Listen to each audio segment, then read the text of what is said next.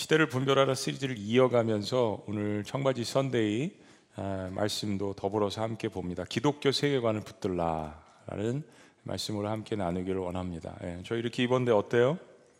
예. 아까 이렇게 복도 지나가다 보니까는 우리 어, 청소년들이 어, 뒤에서 막 어, 목사님이다 목사님이다 근데 막 이상한 것 같아 멋있다 뭐 이상해 막 뒤에서 계속 이야기를 에, 하더라고요. 예. 저도 코디하기 위해서 저희 자녀들한테 물어봤습니다. 뭐 이거 입어보고 저거 입어보고 아빠 어떠냐 뭐 그랬더니 뭐 옷은 괜찮은데 얼굴은 50대고 뭐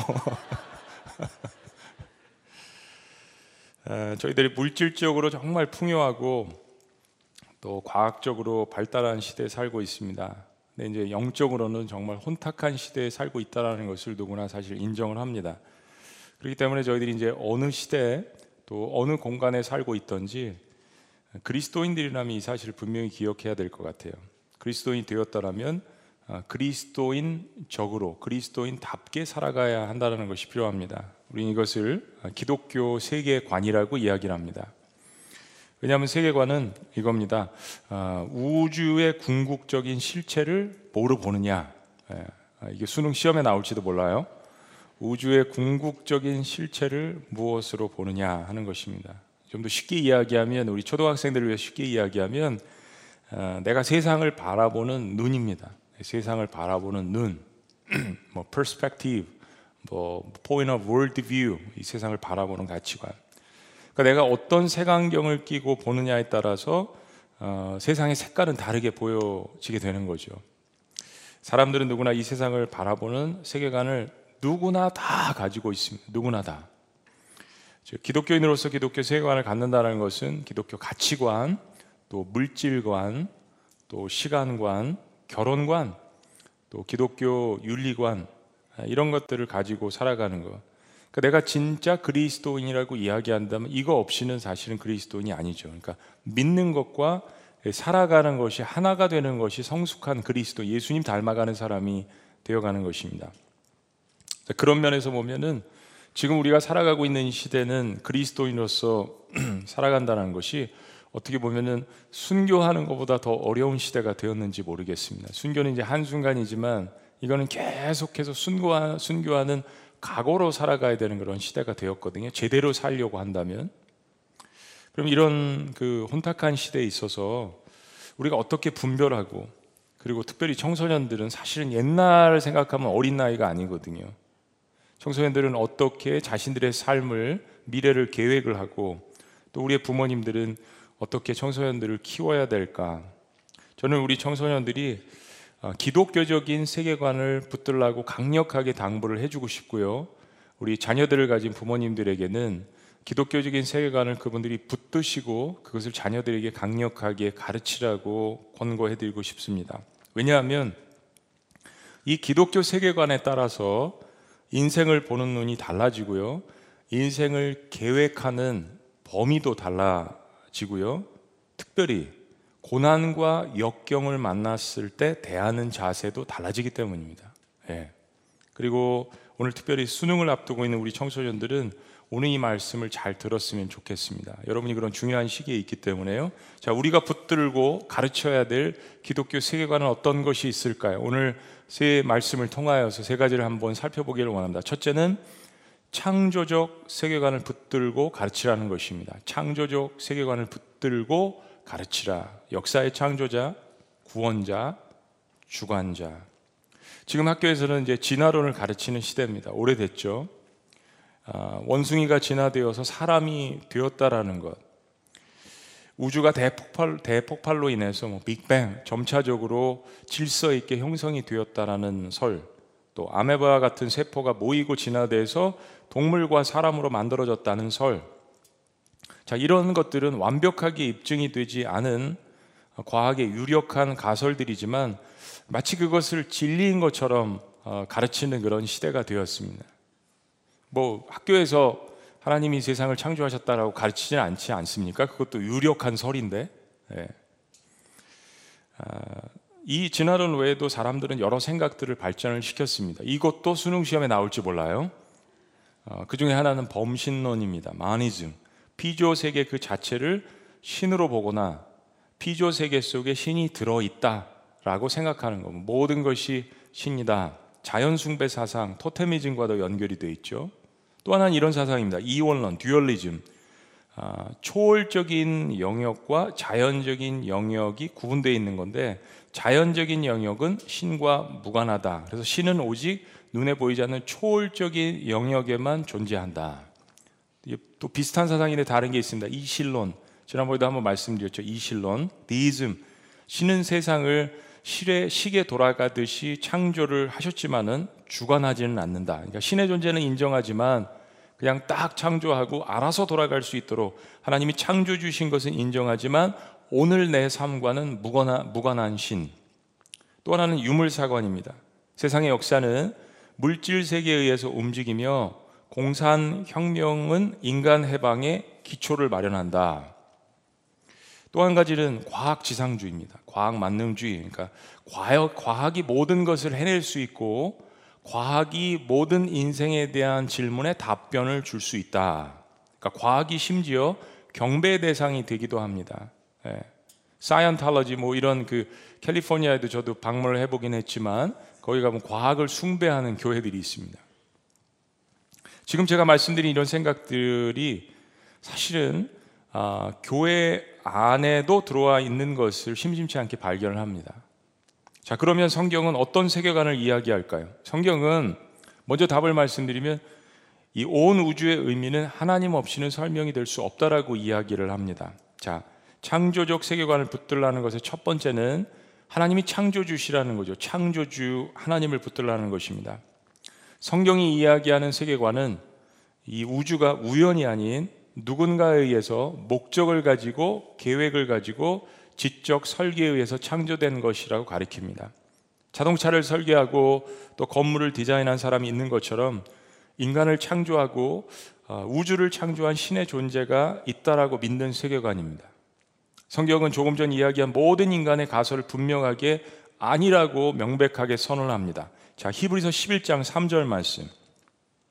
우리 가정에서도 우리 다 같이 한번 읽어보십니다. 시작. 믿음으로 모든 세계가 하나님의 말씀으로 지어진 줄을 우리가 아나니 보이는 것은 나타난 것으로 말미암아 되는 것이 아니니라. 쉽게 설명하면 사람들은 아, 눈에 보이는 현생에만 초점을 맞추죠. 이게 문제가 뭐냐면 항상 눈에 보이는 대로 따라가야 되고 이끌려서 사는 삶을 사는 겁니다. 눈에 보이는 대로만 그리고 현상에만 상황에만 따라가는 삶이 될 수밖에 없습니다. 눈에 보이는 거에 집착을 하니까요. 근데 성경은 모든 보이는 세계는 하나님의 말씀으로 창조되었다라고 그 보이는 세계에 대한 설명을 보이지 않는 세계에서 이야기합니다. 성경의 시작은 이렇습니다.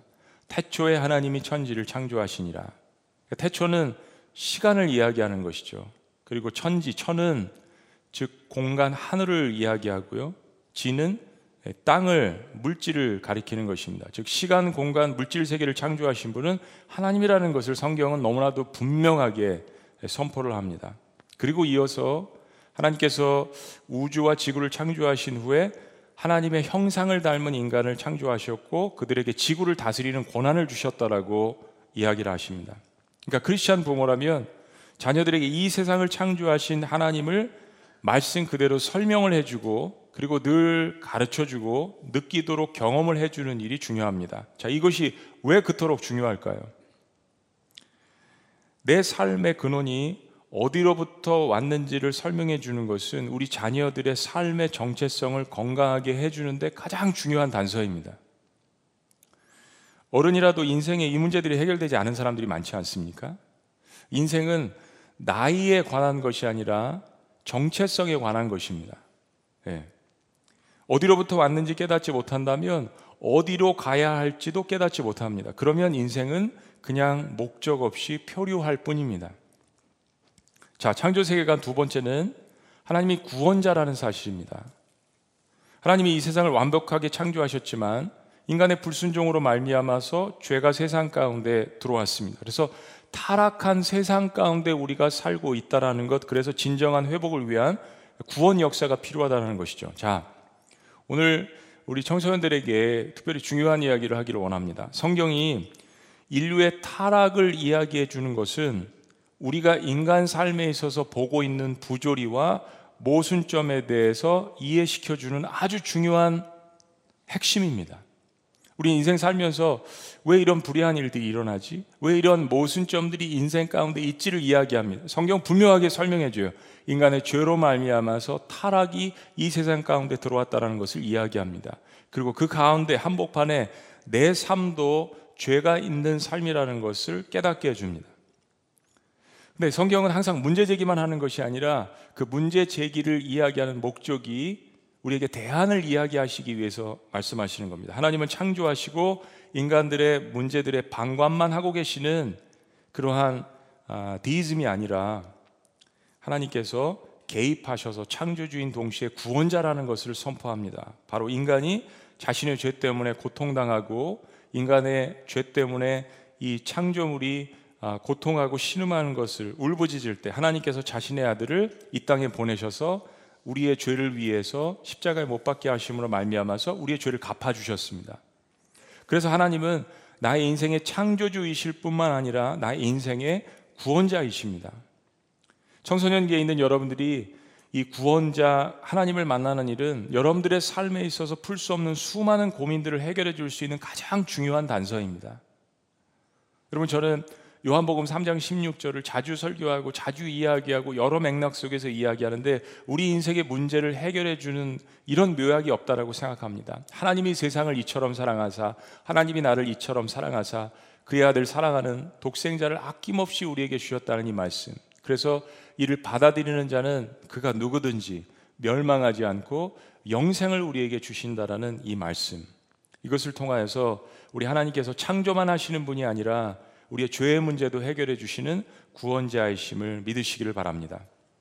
세 번째 창조 세계관을 붙들라 주관자이신 하나님을 붙들라라는 것입니다. 주관자, 동행하시는 하나님.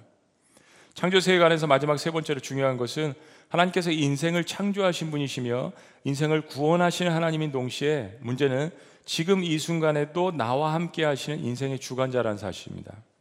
때로 자녀들은 부모님이 야단칠 때 자기 자신을 사랑하지 않는다라고 생각할 수 있습니다. 근데 그것은 사실을 떠나서 상황적인 느낌입니다.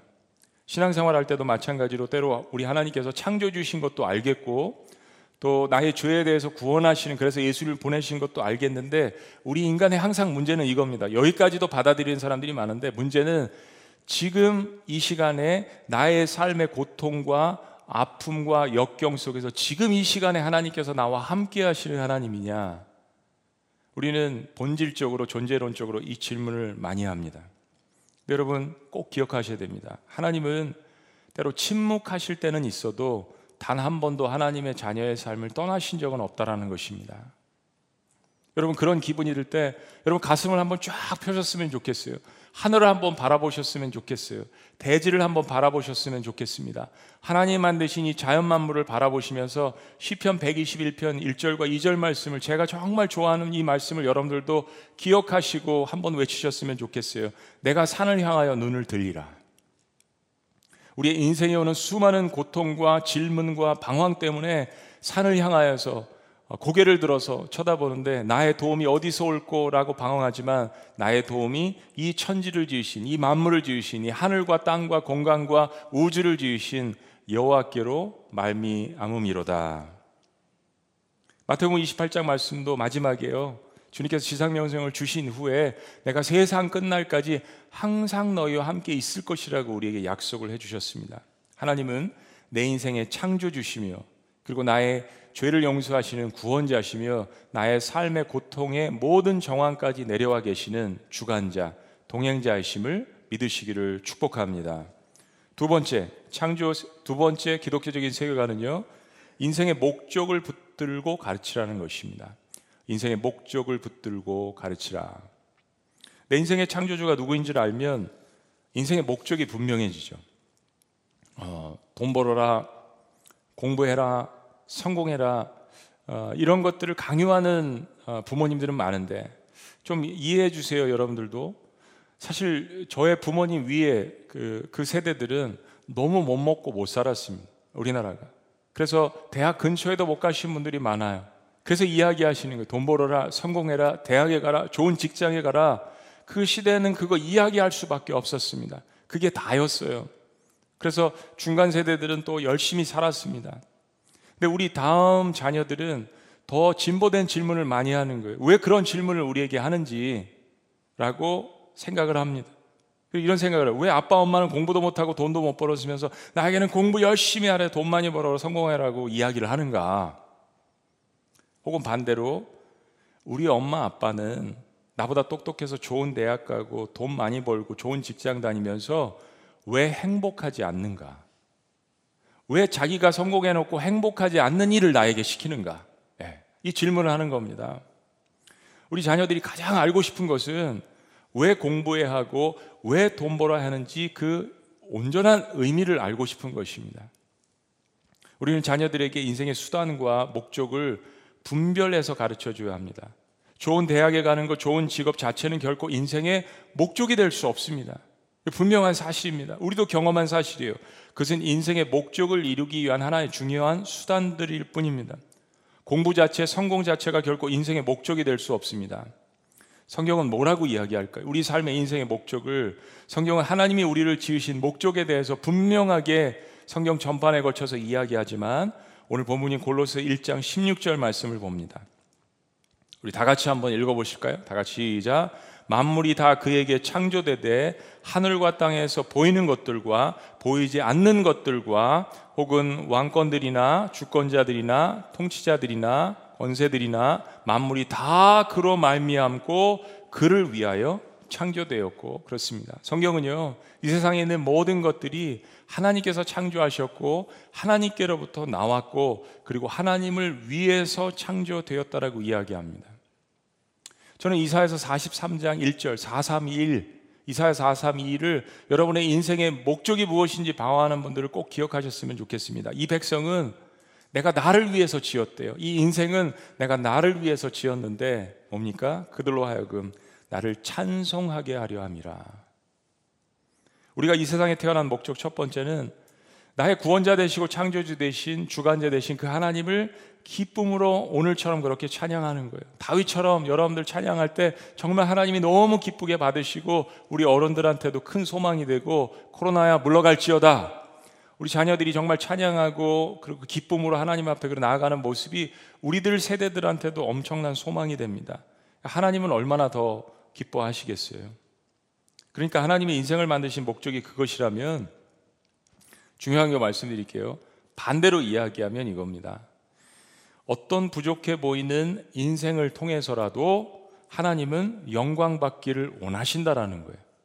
우리 인생의 목적이 하나님께 영광을 올려드리기 위해서 예배하기 위해서 태어난 것이라면 다른 말로 하면 내가 사회적으로 볼 때 아무리 형편없어 보이는 인생이라도 나는 하나님의 기쁨이 될 수 있는 존재라는 겁니다. 여러분 단순히 이것을 한 면만 생각해서 아 인간의 목적은 그냥 하나님께 잘해드리고 예배하고 영광 돌 이게 아닙니다. 천지를 지으신 여호와께서 나의 인생을 통해서 기쁨이 내가 되는 것을 하나님이 원하시는 거예요. 그러면 이 세상의 기준으로 나를 바라보는 것이 아니라 하나님의 기준으로 바라봤을 때 어떤 부족해 보이는 세상으로 볼 때 그런 부족한 인생이라도 하나님은 내 인생이 자신에게 기쁨이 되기를 하나님께서 원하신다는 이야기입니다. 이게 확실하면 우울증이 사라지게 되는 것입니다. 이게 확실하면 인생에 방황을 하지 않게 되는 것입니다. 다른 사람과 비교하지 않아도 됩니다. 어떤 직업과 직장에 있어도 어깨가 늘어지지 않습니다. 그것은 하나님을 섬기기 위한 수단에 불과한 것이니까요. 꼭 공부만 잘하지 않아도 된다라는 것을 우리 청소년들이 알았으면 좋겠습니다. 여러분 저는 아, 학교 다닐 때 공부가 취미인 아이들을 보면 정말 얄미웠어요. 그런 아이들이 있죠. 공부가 취미인 아이들. 네.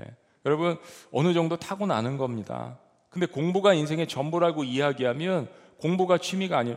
여러분 한 반에 2, 30명 그 중에서 1등하는 아이는 한 명밖에 없습니다. 전교 1등은 한 명밖에 없는 거예요. 그 한 명을 모든 아이들에게 강요할 때 이 사회가 어떻게 되겠습니까? 하나님은 우리에게 예수말 공동체인 교회를 주셨고 그 안에서 우리는 서로를 섬기며 그리스도를 닮아가는 훈련을 하라고 이 세상이 보여주지 못하는 것을 하러 교회를 세우셨어요. 그리고 그 훈련을 바탕으로 우리는 세상에 나가서 그리스도의 사랑으로 복음을 증거하고 사람들을 섬기는 사명을 부여받은 것입니다. 공부와 직업과 달란트는 거기에 도구로 쓰여지게 되는 것입니다. 사람의 인생에 있어서 이런 목적이 뚜렷하다면 시간을 결코 낭비하지 않습니다. 우리 청소년들은 이 말을 꼭 기억했으면 좋겠습니다. 목적이 분명한 사람은 삶의 동기가 생기고요. 삶의 동기는 집중력을 만들어주고 바로 그 집중력이 열정을 만들어주게 되는 것입니다. 늘 나는 왜 살지를 생각하며 인생을 허비하지 않습니다. 늘 나는 누구일까로 평생을 방황하지 않습니다. 여러분 돈 많이 벌고 성공한 사람들도 이 문제가 해결이 안 되면 평생을 괴롭게 사는 사람들을 많이 보지 않습니까? 그러기에는 인생은 너무나도 짧고 다시 돌아오지 않는 너무나도 귀중한 순간들입니다. 여자들에게는 이것을 붙들고 가르치십시오. 우리 딸들을 두신 부모님들은 꼭 이 말씀을 자녀들 가슴 가운데 심어주세요. 고운 것도 거짓되고 아름다운 것도 헛되나 오직 여호와를 경외하는 여자는 칭찬을 받을 것이라. 남자들에게는 이것을 붙들고 가르쳐 주셨으면 좋겠습니다. 너는 청년의 때 곧 곤고한 날이 이르기 전 아무 낙이 없다고 할 때가 가깝기 전에 너의 창조자를 기억하라. 사도 바울은 그의 인생의 좌우명을 이렇게 고백합니다. 저의 좌우명이기도 하고 또 여러분들의 좌우명이기도 하죠. 빌보스 3장 13절 14절은 이렇게 이야기합니다. 형제들아 나는 아직 내가 잡은 줄로 여기지 아니하고 오직 한 일 즉 뒤에 있는 것은 잊어버리고 앞에 있는 것을 잡으려고 여러분 기독교 신앙은 과거를 잊어버리는 것입니다. 뒤를 돌아보지 않는 것입니다. 한 가지 뒤를 돌아보는 것이 있다면 여기까지 오게 하신 하나님의 은혜를 기억하는 거죠. 나머지는 다 기억하지 않는 것입니다. 그러나 기독교는 앞으로 달려가는 겁니다. 표대를 향해서 그리스도 예수 안에서 하나님이 위에서 부르신 그 부름의 상을 위해서 하나님이 우리에게 주신 비전, 하나님이 우리에게 주신 목적, 사명 그것을 위해서 달려가는 것입니다. 하나님이 여러분 인생을 부르셨습니다. 목적을 가지고 부르셨습니다. 여러분, 인생의 지혜로운 사람은 1등을 하는 사람이 아닙니다. 인생의 지혜로운 사람은 가장 먼저 하나님이 주신 인생의 그 목적을 깨닫고 그것을 향해서 열정을 다해서 살아가는 사람입니다. 그 사람이 행복한 사람입니다. 그것이 인생의 참다운 성공이라고 성경은 가르쳐 주고 있습니다. 마지막 세 번째 기독교 세계관은요, 영원성에 대해서 붙들고 가르치라는 것입니다. eternity, 영원성에 대해서 붙들고 가르치라는 것입니다. 요즘 일부 세대들은 용감하게도 죽음 후의 인생에 대해서 별로 걱정하지 않는 사람들이 늘어가는 것 같습니다. 그러니까 사후의 세계에 대해서 아예 믿지 않는 사람들도 적지 않습니다. 그러니까 눈에 보이는 것에만 투자를 하고 오늘 하루 잘 먹고 잘 벌어서 잘 쓰자, 나를 위해서 살자, 라는 것이 포스트 모던 이 문화 가운데 된 것이 사후의 세계를 전혀 생각하지 않기 때문입니다. 내 인생이 끝난 다음에 우리에게 아무것도 있지 않다면 우리가 지금 이렇게 살아야 될 이유가 무엇입니까? 왜 공부하고 왜 좋은 대학에 가야 돼요? 왜 8, 90년 사는 이렇게 열심히 사 인생에 사는 목적이 도대체 무엇이란 이야기입니까? 선하게 살 필요도 없고 굳이 아둥바둥 살 필요가 없고 목적 따위도 필요가 없지 않습니까? 내 인생에 다시 사는 것이 없고 여기 사는 것이 다라면 지금 인생에 도대체 어떤 가치를 부여하고 우리 자녀들에게 이야기해 줄 수 있을까요? 자녀들은 그게 궁금한 겁니다. 한 번 쓰다가 수명이 다하면 버리는 빼러리와 같은 그런 것이 우리의 인생이라면 그냥 지금 나의 육신의 즐거움에 만족하게 사는 것이 정답입니다. 그게 맞습니다. 그러나 분명히 우리는 기억해야 합니다. 성경은 우리의 인간의 죽음 이후에 인생에 대한 심판을 가르치고 있습니다. 인간의 영혼이 영원하다라는 것을 이야기하는 것입니다. 여러 성경 본문에서 이야기하지만 오늘은 특별히 전도서 말씀을 통해서 말씀드리기를 원합니다. 전서 3장 17절에서 21절은 이렇게 이야기합니다. 내가 내 마음속으로 이르기를 의인과 악인을 하나님이 심판하시리니 이는 모든 소망하는 일과 모든 행사의 때가 있음이라 하였으며 내가 내 마음속으로 이르기를 인생들의 일에 대해서 하나님이 그들을 시험하시리니 그들이 자기가 짐승과 다름이 없는 줄을 깨닫게 하려 하심이라 하였노라. 어, 생로병사를 통하여서 생사와 어, 인생의 이런 경험들을 통하여서 하나님께서 우리 인생을 시험하시고 깨닫게 하시려는 중요한 목적을 깨닫게 하시려는 것이 있다는 이야기입니다. 19절. 인생이 당하는 일을 짐승도 당하나니 그들이 당하는 일이 일반이라 다 동일한 호흡이 있어 짐승이 죽음같이 사람도 죽으니 사람이 짐승보다 뛰어남이 없으면 모든 것이 헛된 것이로다. 이 전도서는 솔로몬이 쓰여졌다라고 그렇게 알려져 있습니다. 모든 것을 인생 가운데 성공해 보고 다 경험한 솔로몬이 이야기하십니다. 헛됨이로다. 그리고 20절 다 흙으로 말미암았으니 다 흙으로 돌아가라니 다한 곳으로 가거니와 자 여기까지는 다 같습니다. 여기까지는 인생과 동물이 다 같은 듯하나 동물과 인간의 마지막이 분명히 다르다는 것을 구약 성경도 이야기합니다. 21절 말씀 우리 다 같이 읽어보십니다. 다 같이 인생들의 시작. 인생들의 혼은 위로 올라가고 짐승의 혼은 아래 곧 땅으로 내려가는 줄을 누가 알랴? 알으라고 이야기하는 것이죠. 그것을 반드시 깨달으라고 이야기하는 것입니다. 그렇습니다. 인간의 혼은 죽으면 다 위로 올라갑니다. 인간의 혼은 영원하다라는 것을 이야기하는 것입니다. 죽어도 terminate 되지 않는다라는 것을 분명히 성경은 이야기합니다. 왜 그럴까요? 성경 창세기는 하나님께서 인간을 창조하실 때 하나님의 온 힘을 다하여서 이거는 제 해석입니다. 하나님의 온 힘을 다하여서 하나님의 온 사랑을 다하여서 그의 호흡을 우리에게 불어 넣어 주셔서 그 흙으로 만든 형상이 생기, the breath of life, 생명이 되었다라고 성경이 우리에게 가르쳐 줍니다. 그렇기 때문에 인생이 죽으면 어떻게 될까요? 고린도서 15장 52절은 우리에게 이렇게 이야기합니다. 다 같이 읽어봅니다. 다 시작. 나팔 소리가 나매 우리 죽은 자들이 썩지 아니할 것으로 다시 살고 우리도 변화하리라. 결코 죽지 않습니다. 영원한 세계가 있다라는 것이에요. 하늘을 향해서 살았던 하나님의 백성들은 천국에서 그리고 썩어질 눈에 보이는 것들을 향하여서 나갔던 인생들은 다른 곳에서 지옥에서 다시 부활한다는 이야기입니다. 여러분, 복음 안에는요. 지옥이 있다고 지옥이 존재한다라고 가르쳐 주는 것도 사랑입니다, 여러분. 요즘 포스트 모던 세대는 사랑만 이야기하지 지옥은 이야기하지 않거든요. 이렇게 살면 인생 이렇게 살면 이 꼴 난다라는 것을 가르쳐 주는 것이 복음이고 그것이 사랑입니다. 모든 인간이 부활은 하는데 부활하는 장소가 다르다라는 것 이것을 먼저 깨달은 부모가 이것을 먼저 깨달은 그리스도인들이 어떤 마음으로 이웃과 가족에게 다가가야 할까요? 정말 부활을 믿고 정말 천국이 있고 정말 지옥이 있는다는 것을 믿는다면 그렇게 살아가고 그렇게 행동할까요? 이것을 깨닫는 것은 삶을 대하는 자세가 다릅니다. 인생의 죽음이 끝이 아니라는 것, 그리고 죽음 후에는 인생을 산 대로 심판이 있다라는 것, 그리고 그 심판대로 천국과 영원한 형벌이 있는 지옥으로 나눠진다는 것은 우리 인생의 세계관에 엄청난 변화를 가져다 줍니다. 그렇게 살지 않는다면 정말 그렇게 믿지 않는다라는 거죠. 종교적인 생활을 한다는 거죠. 한시적인 인생만 사는 사람과 영혼을 향해서 뚜벅뚜벅 걸어가고 있는다는 그것을 아는 인생은 차원이 다릅니다. 사랑하는 여러분, 그리고 청소년들 여러분, 영원성에 대해서 가르치는 것이 중요한 것은 삶을 대하는 모든 태도를 다르게 하기 때문입니다. 이거 학교에서 가르쳐 줍니까? 예를 들면 인생의 죽음의 문턱을 드나드는 사람들에게 가장 필요한 것이 무엇일까요? 그런 그 가족을 지켜보는 가족들에게 사랑하는 가족들을 다시는 볼 수 없고 영원히 헤어져야 한다는 것은 죽음 자체보다도 더 큰 고통입니다. 그렇기 때문에 죽음을 앞둔 사람들에게 가장 큰 소망은 어떤 다른 것이 아닌 살아서 다시 만날 수 있다는 소망, 우리가 다시 얼굴을 볼 수 있다는 소망입니다. 그런데 우리가 믿는 하나님 안에서 그 소망이 있음을 붙들고 믿는 것이 그리스도인들이 아니겠습니까? 우리는 코로나 상황의 한가운데서 이제까지 우리가 겪은 어려움들이 가중되는 것을 피부로 깊숙이 경험을 합니다. 더 크게 느낀다는 이야기죠.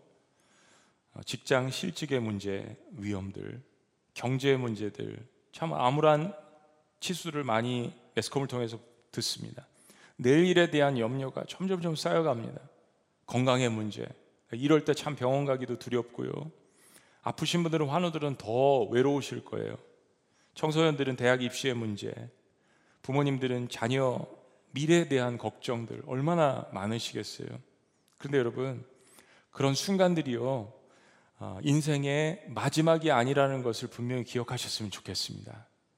중요한 순간들이지만 사실은 그것은 인생의 한 부분입니다. 다음 주 수능이 끝이 아니란 이야기예요. 죽음조차도 우리 인생의 마지막이 아니라는 것을 우리는 기억해야 합니다.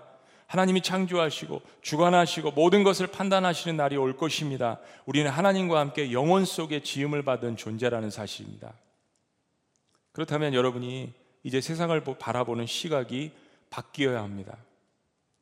우리 그리스도인이 가는 길은 좁은 길이지만 죄와 싸우는 면에서 절제하는 면에서 그리고 선하게 살아가려고 하는 그런 면에서 그러나 우리의 영적인 꿈과 비전은 하나님 나라입니다. 하나님 나라는 눈에 보이는 이 모든 세상 나라의 모든 것을 통치하시는 그리스도인들에게 하나님의 백성들에게 하나님께서 예수 그리스도를 통하여서 이 땅에 보여주신 우리가 실현하는 나라입니다. 여러분 모두는 그 나라의 일꾼이십니다.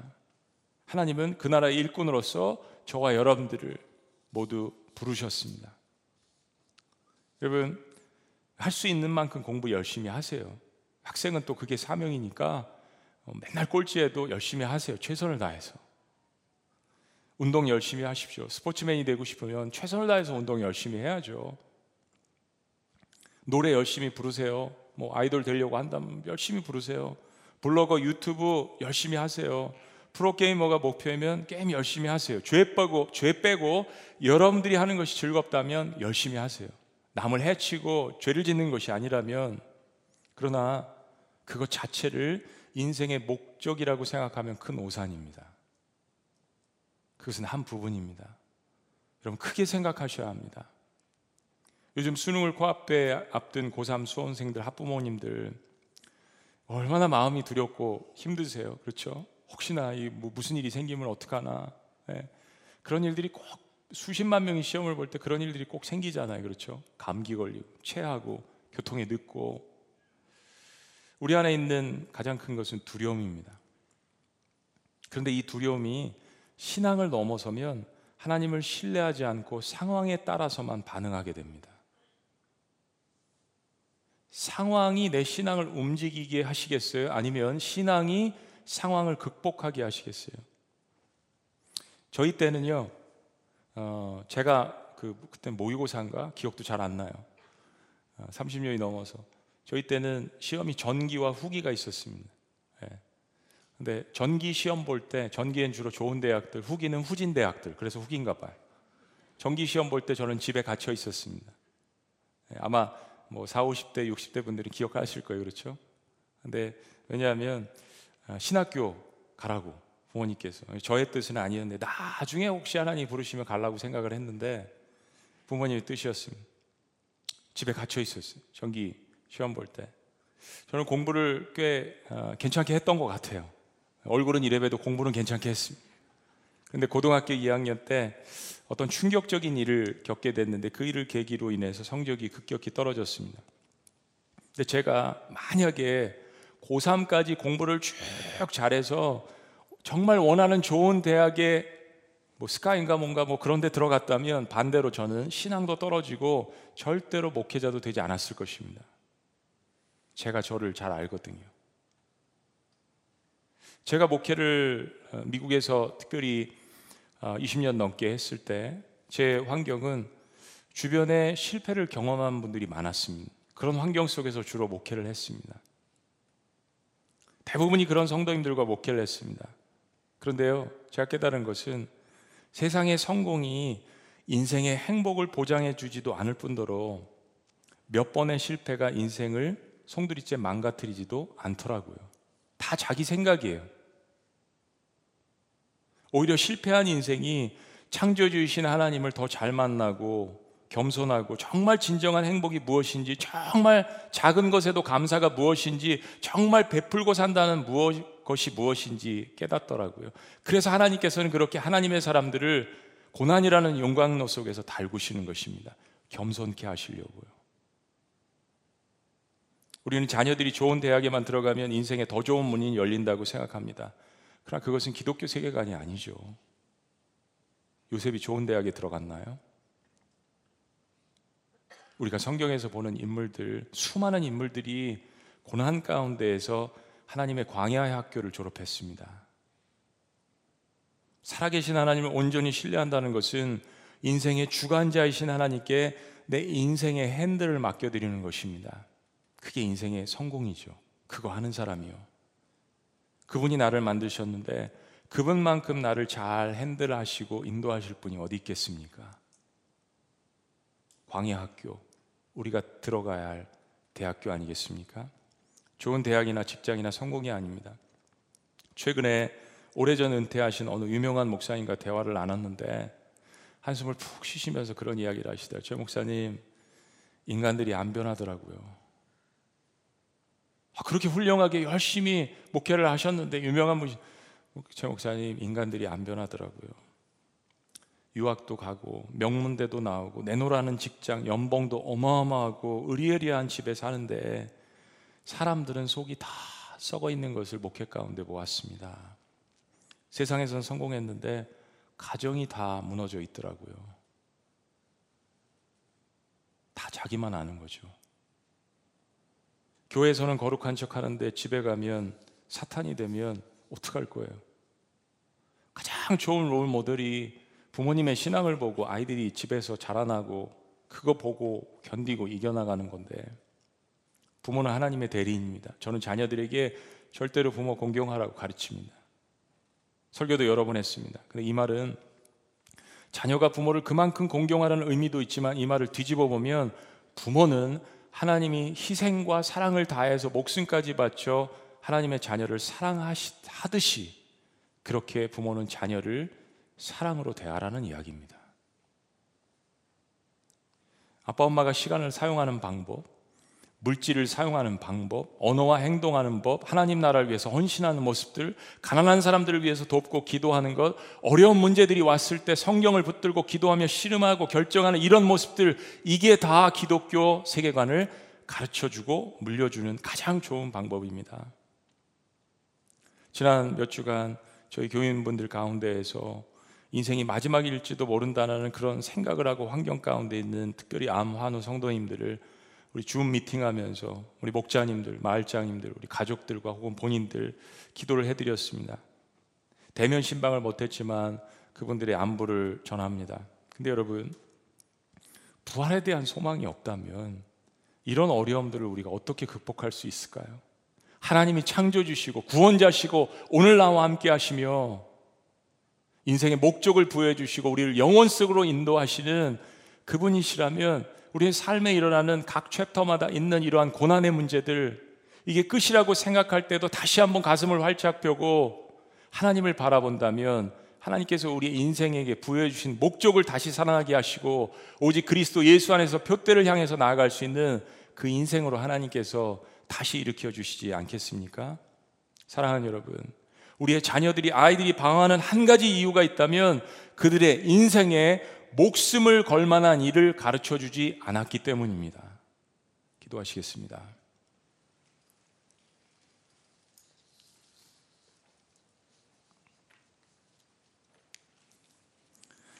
그렇습니다. 어, 인생을 영원을 바라보면서 계획할 것인가 아니면 눈에 보이는 것만 바라보고 계획할 것인가 완전히 다른 그림이 나옵니다. 좋은 대학에 가고 좋은 직장에 들어가는 것 좋을 수 있겠죠. 그러나 성경은 그것이 다가 아니라고 분명하게 우리에게 말씀해 주십니다. 예, 고난을 통해서 얼마만큼 잘 극복하고 예수님 닮은 인격으로 성장했느냐는 인생의 어떠한 거대한 파도도 이길 수 있는 광야 학교에서 배운 교훈들입니다. 수능도 그 가운데 한 부분일 뿐입니다. 우리 자녀들 너무나도 오랜 시간 동안 수고했습니다. 그들을 위해서 기도해야죠. 열심히 수고한 만큼 그러한 성과를 얻을 수 있도록 우리 자녀들 가운데, 우리 교회 자녀들 가운데서도 한 몇 명은 지금 현재 감기로 인해서 이 코로나과 너무 근심하는 부모님들 계십니다. 건강의 상태가 안 좋고 신경적으로 너무 예민하고 가슴이 답답하고 왜 아니겠어요? 자녀들을 위해서 기도했으면 좋겠습니다. 또 하나는요, 아, 공부가 취미가 아니라서 하위권에 있는 학생들 얼마나 마음이 또 우울하겠어요. 그 학생들을 위해서 공부가 전부가 아니라고 이야기해 줘야 합니다.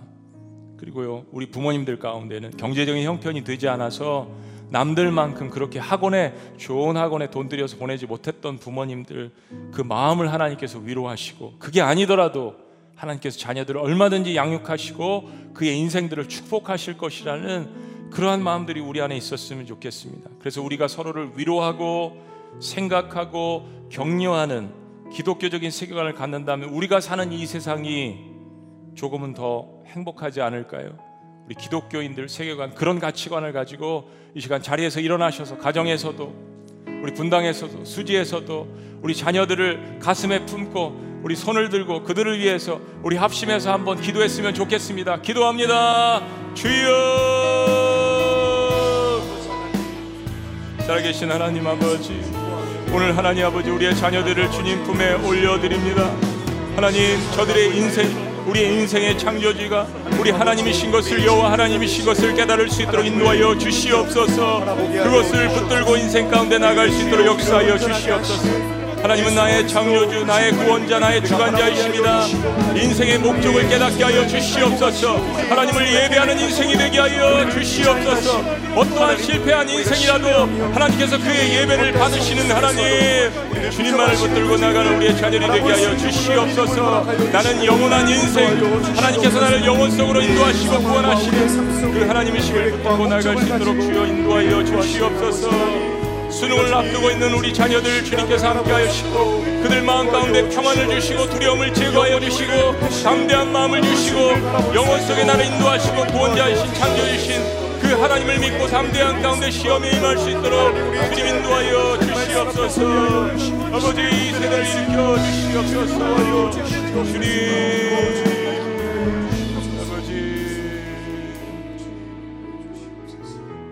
찬양 다 같이 한번 하셨으면 좋겠어요. 기도를 담아서요.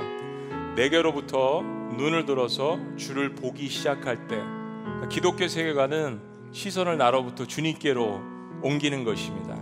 그때 주의 일을 보겠네. 그때 결국 하나님께서 나에게 뭐를 말씀하시는지 보는 거죠. 내 작은 마음 돌이키사 하늘의 꿈 꾸게 하겠네.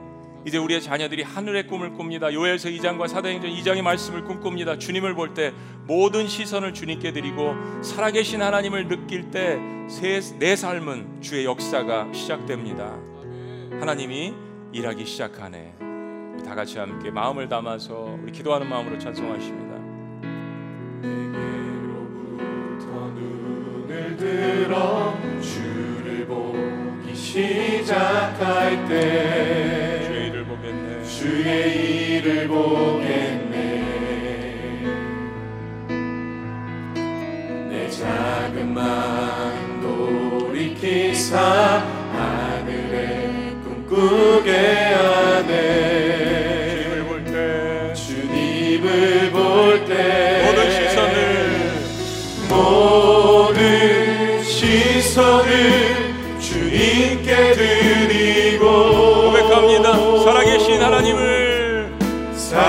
계신 하나님을 느낄 때내 삶은 내 삶은 주의 역사가 되고 하나님이 일하기 시작하네.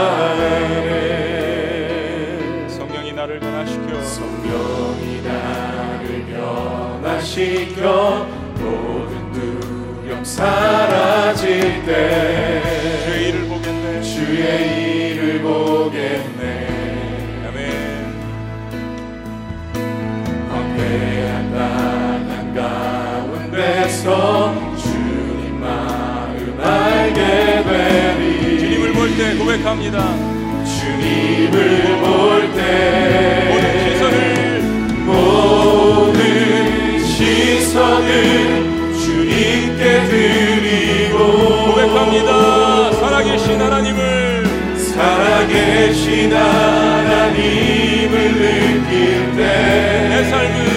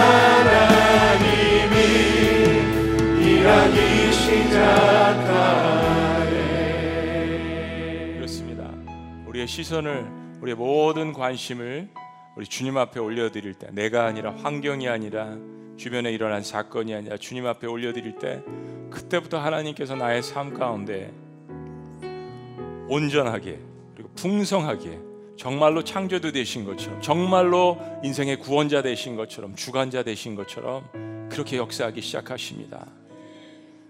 살아계신 하나님, 우리의 자녀들을 이 시간 주님 앞에 올려드립니다. 특별히 수능을 앞두고 있는 십수년간 수고한 우리의 자녀들을 주님께서 기억하여 주시옵소서. 종이 한 장으로 그들의 인생이 바뀌지 않도록 인도하시고 그들이 최선을 다해서 열심히 공부하고 수고한 모든 그 마음을 주님께서 알아주시고 위로하시고 격려하시는 그러한 수능의 날 시험이 될 수 있도록 주께서 인도하여 주시옵소서. 기도하는 모든 부모님들 마음을 격려하시고 그들의 마음 가운데 두려움 대신에 하나님이 주시는 평강과 기쁨으로 가득 찰 수 있도록 역사하여 주시옵소서. 우리 1세대는 하나님이 주신 이 기독교적인 세계관을 가지고 성경적인 세계관을 가지고 우리의 자녀들을 끊임없이 가르치고 양육하고 하나님 앞에 올려드릴 때 1세대와 2세대가 화목하여서 교회 공동체가 변화되고 우리로 말미암아서 세상이 변화되는 놀라운 하나님 나라의 왕국이 이루어질 수 있도록 주께서 역사하여 주시옵소서. 이제는 우리 주 예수 그리스도의 은혜와 하나님 아버지의 극진하신 사랑과 성령님의 감화 교통 역사하심이 오늘 기독교적인 성, 세계관, 성경적인 세계관을 가슴에 품고 영혼을 향하여서 주님께서 주신 사명을 향하여서 달려가기를 원하는 우리의 모든 자녀들과 수능을 앞둔 자녀들과 우리 모든 부모들과 지구촌 교회 공동체 위에 지금부터 영원토록 함께 계실지어다. 아멘.